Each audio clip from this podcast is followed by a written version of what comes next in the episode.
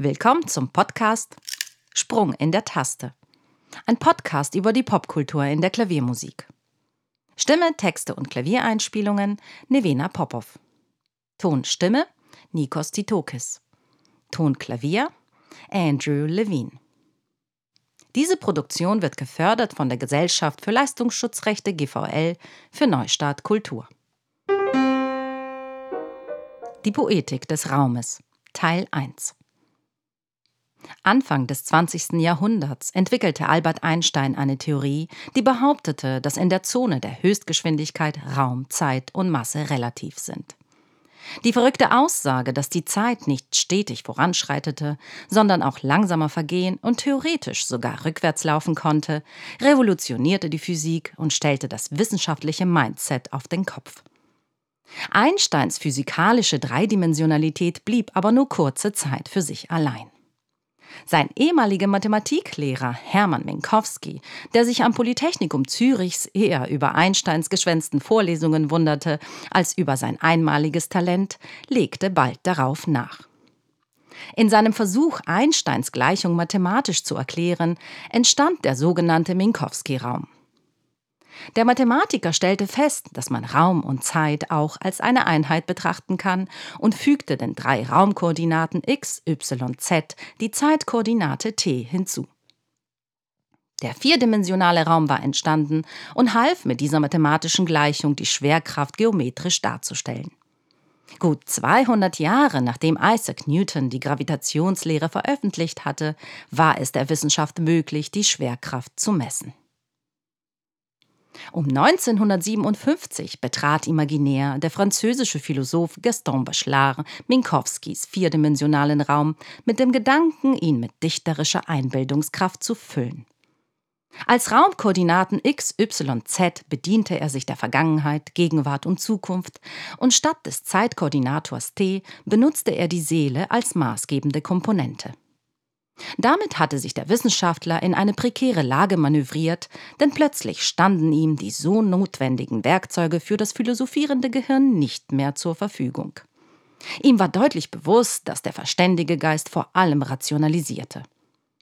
Dass sich laut dem französischen Dichter Rimbaud in einem Schrank voller Wäsche auch Mondstrahlen, die sich genau wie die Wäsche entfalteten, finden ließen, erfasste ein Dichterherz blitzschnell. Es berauschte sich an der Vorstellung der sich entfaltenden Mondstrahlen und spürte dieser Poetik nach, im Momentum gefangen. So versuchte Bachelard das dichterische Bild als eigenes Wesen darzustellen mit seiner ganz eigenen Dynamik. Er stellte fest, dass der Widerhall des Erlebten als Echo in der Seele die dichterische Einbildungskraft auslöste.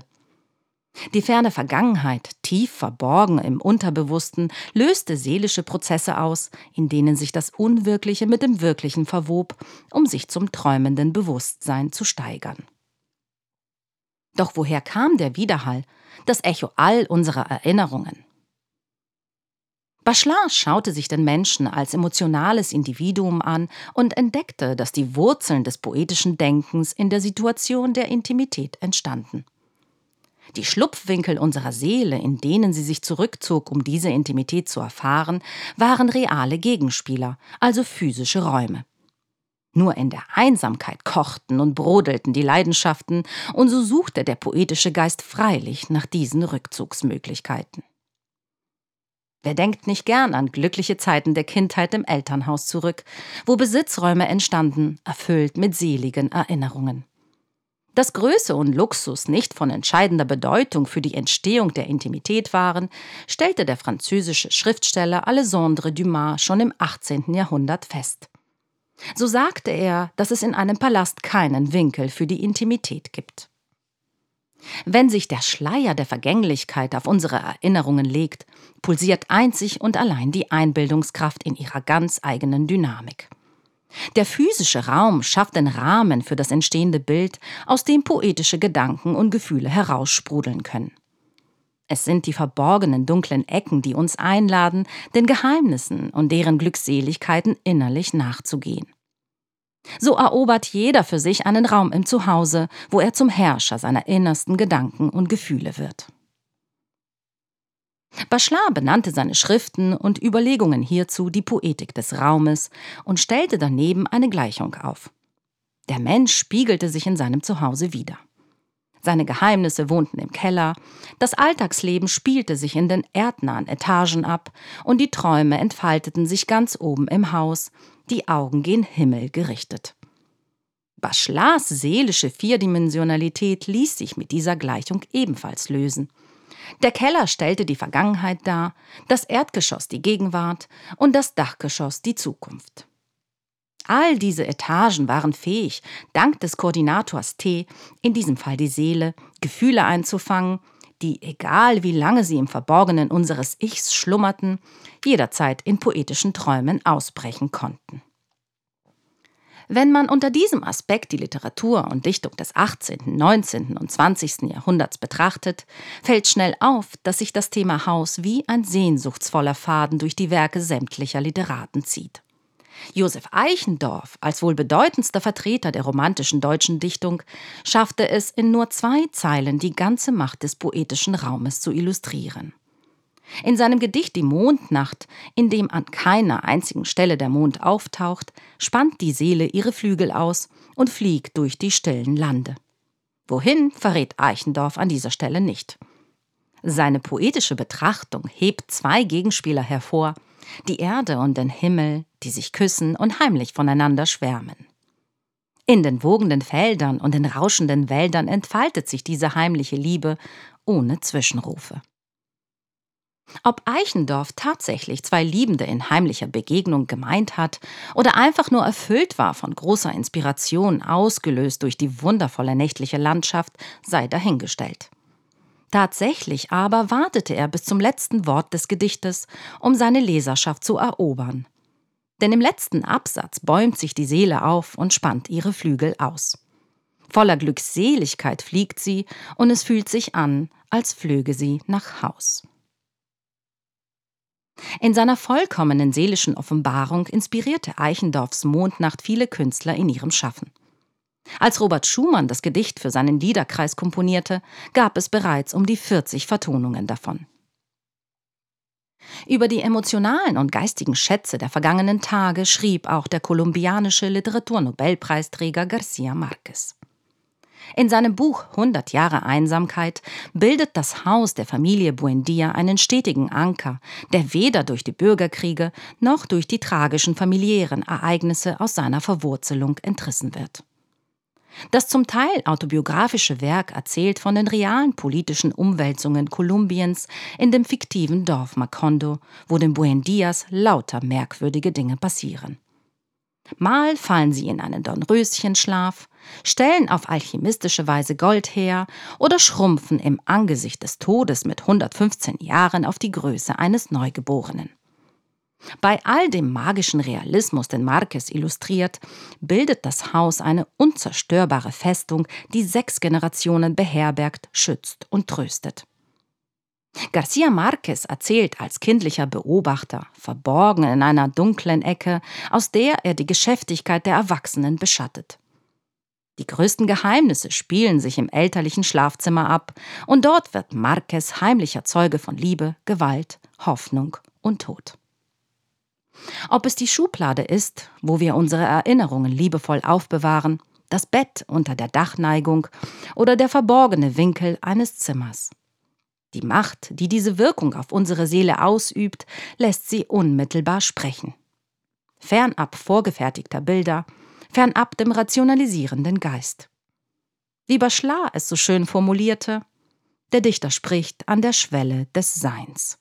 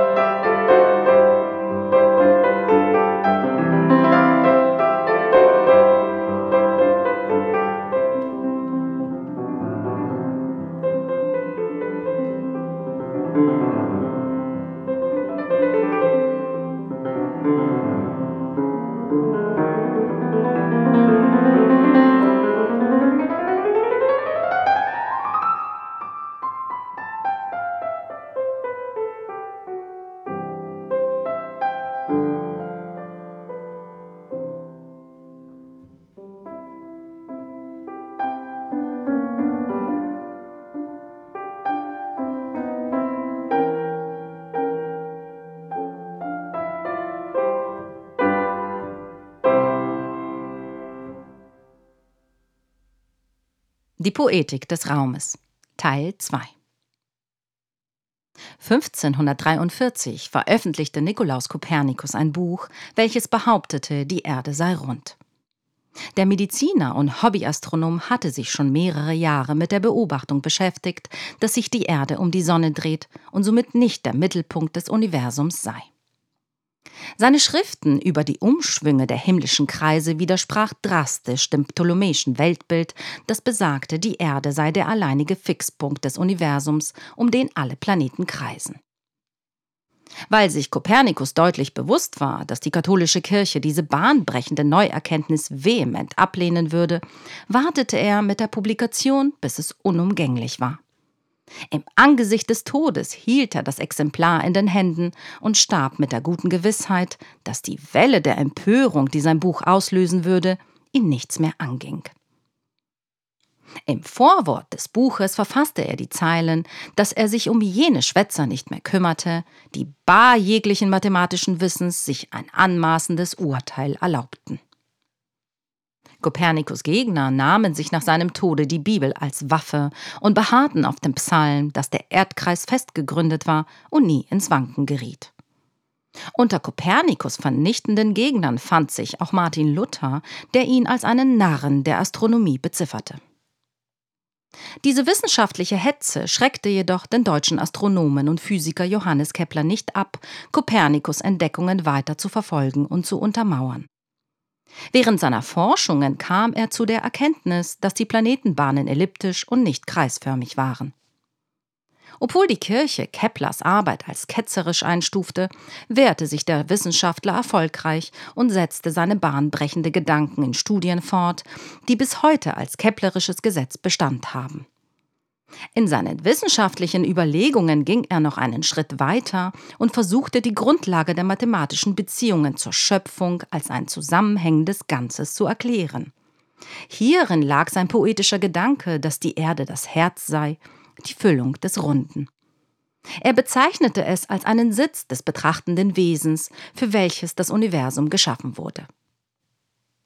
Während die Wissenschaftler seit dem antiken Zeitalter in rationalen Betrachtungen nach einem philosophischen Sinn des Daseins im Runden suchten, eröffnete die Form des fortwährenden, der sich in Schwüngen drehenden Bewegung eine schier unendliche Inspirationsquelle in der Kunst.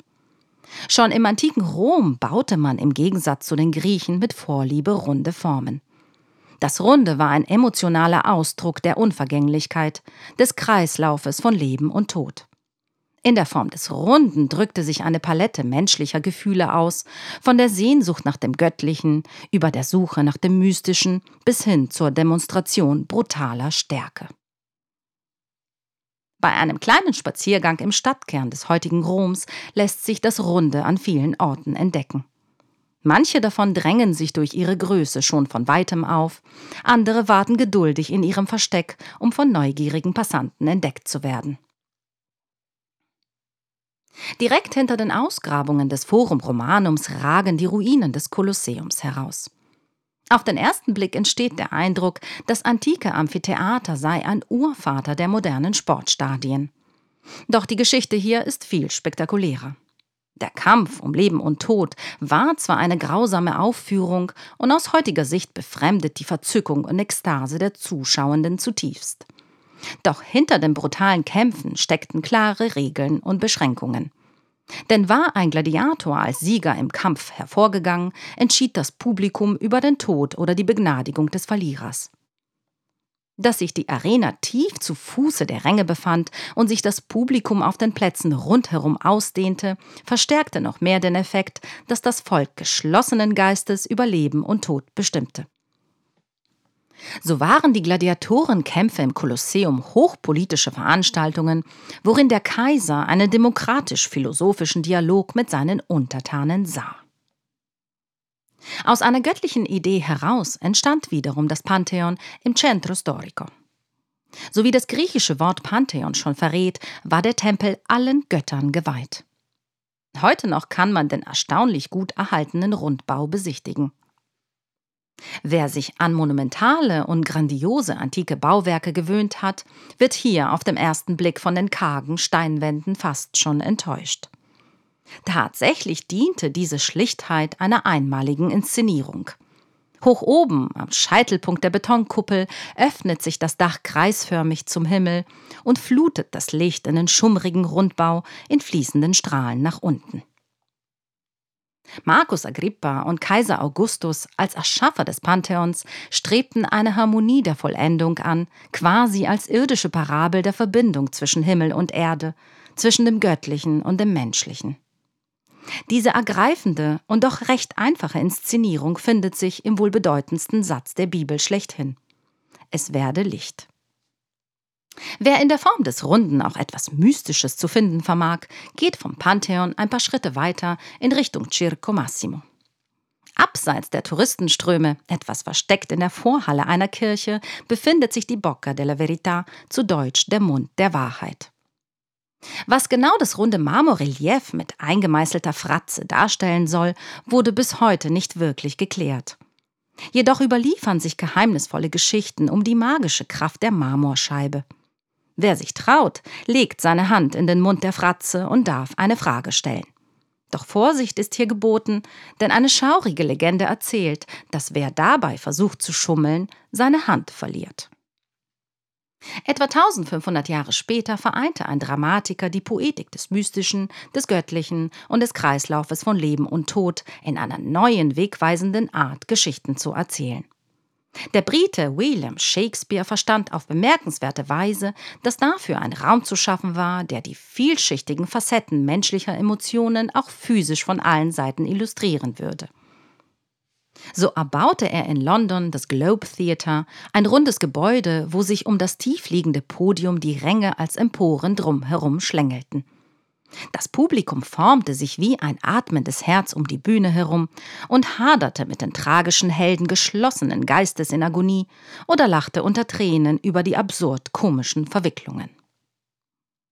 Shakespeares Dramen entfachten den Zeitgeist der Bühnenstücke und quer über den alten Kontinent versuchten Dichter und Dramatiker die Essenz des Lebens in drei Stunden Spielzeit zu packen.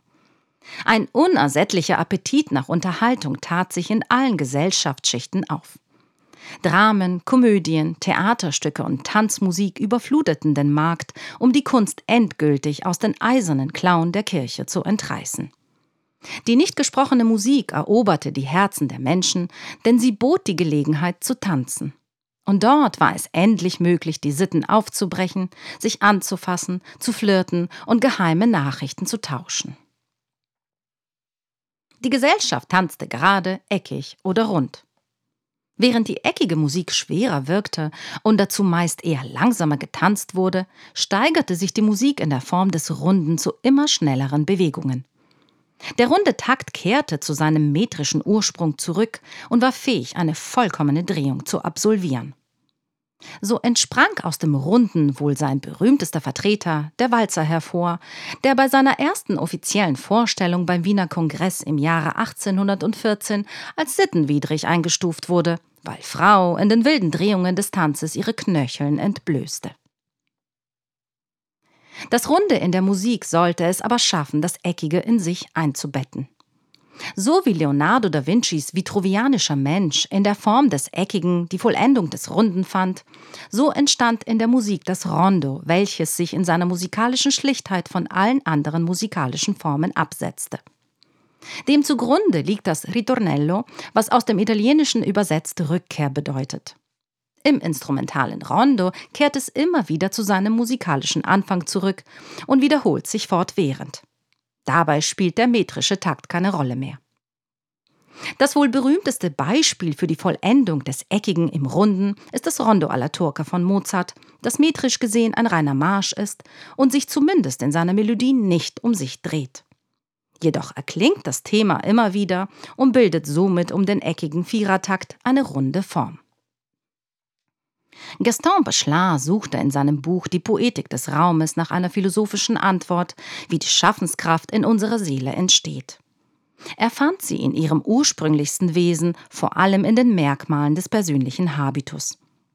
So erobert jeder Mensch für sich auf einzigartige Weise einen Schlupfwinkel in seinem Zuhause, in der Natur, in der Kunst oder der Wissenschaft, um aus der inneren Kraft zu schöpfen. Wie in einem steten und wiederkehrenden Ritual erschafft er so jene Räume, wo er sich in der Poetik des Seins entfalten kann. Es erklingt zum zweiten Mal das Rondo in C-Dur Opus 51 Nummer 1 von Ludwig van Beethoven.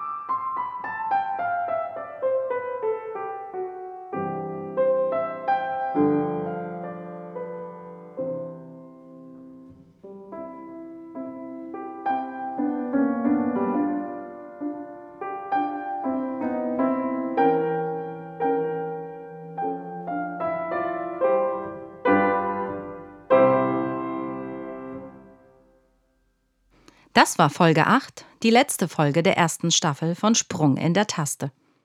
Staffel 2 erscheint im Herbst 2022. Demnächst auf allen Podcast-Kanälen zu hören: Zehnfingerreise, ein Klavierhörspiel für Kinder. Ich verabschiede mich mit einem Zitat von Gaston Bachelard. Die erste Aufgabe des Dichters ist es, in uns aufzuwecken, was träumen will.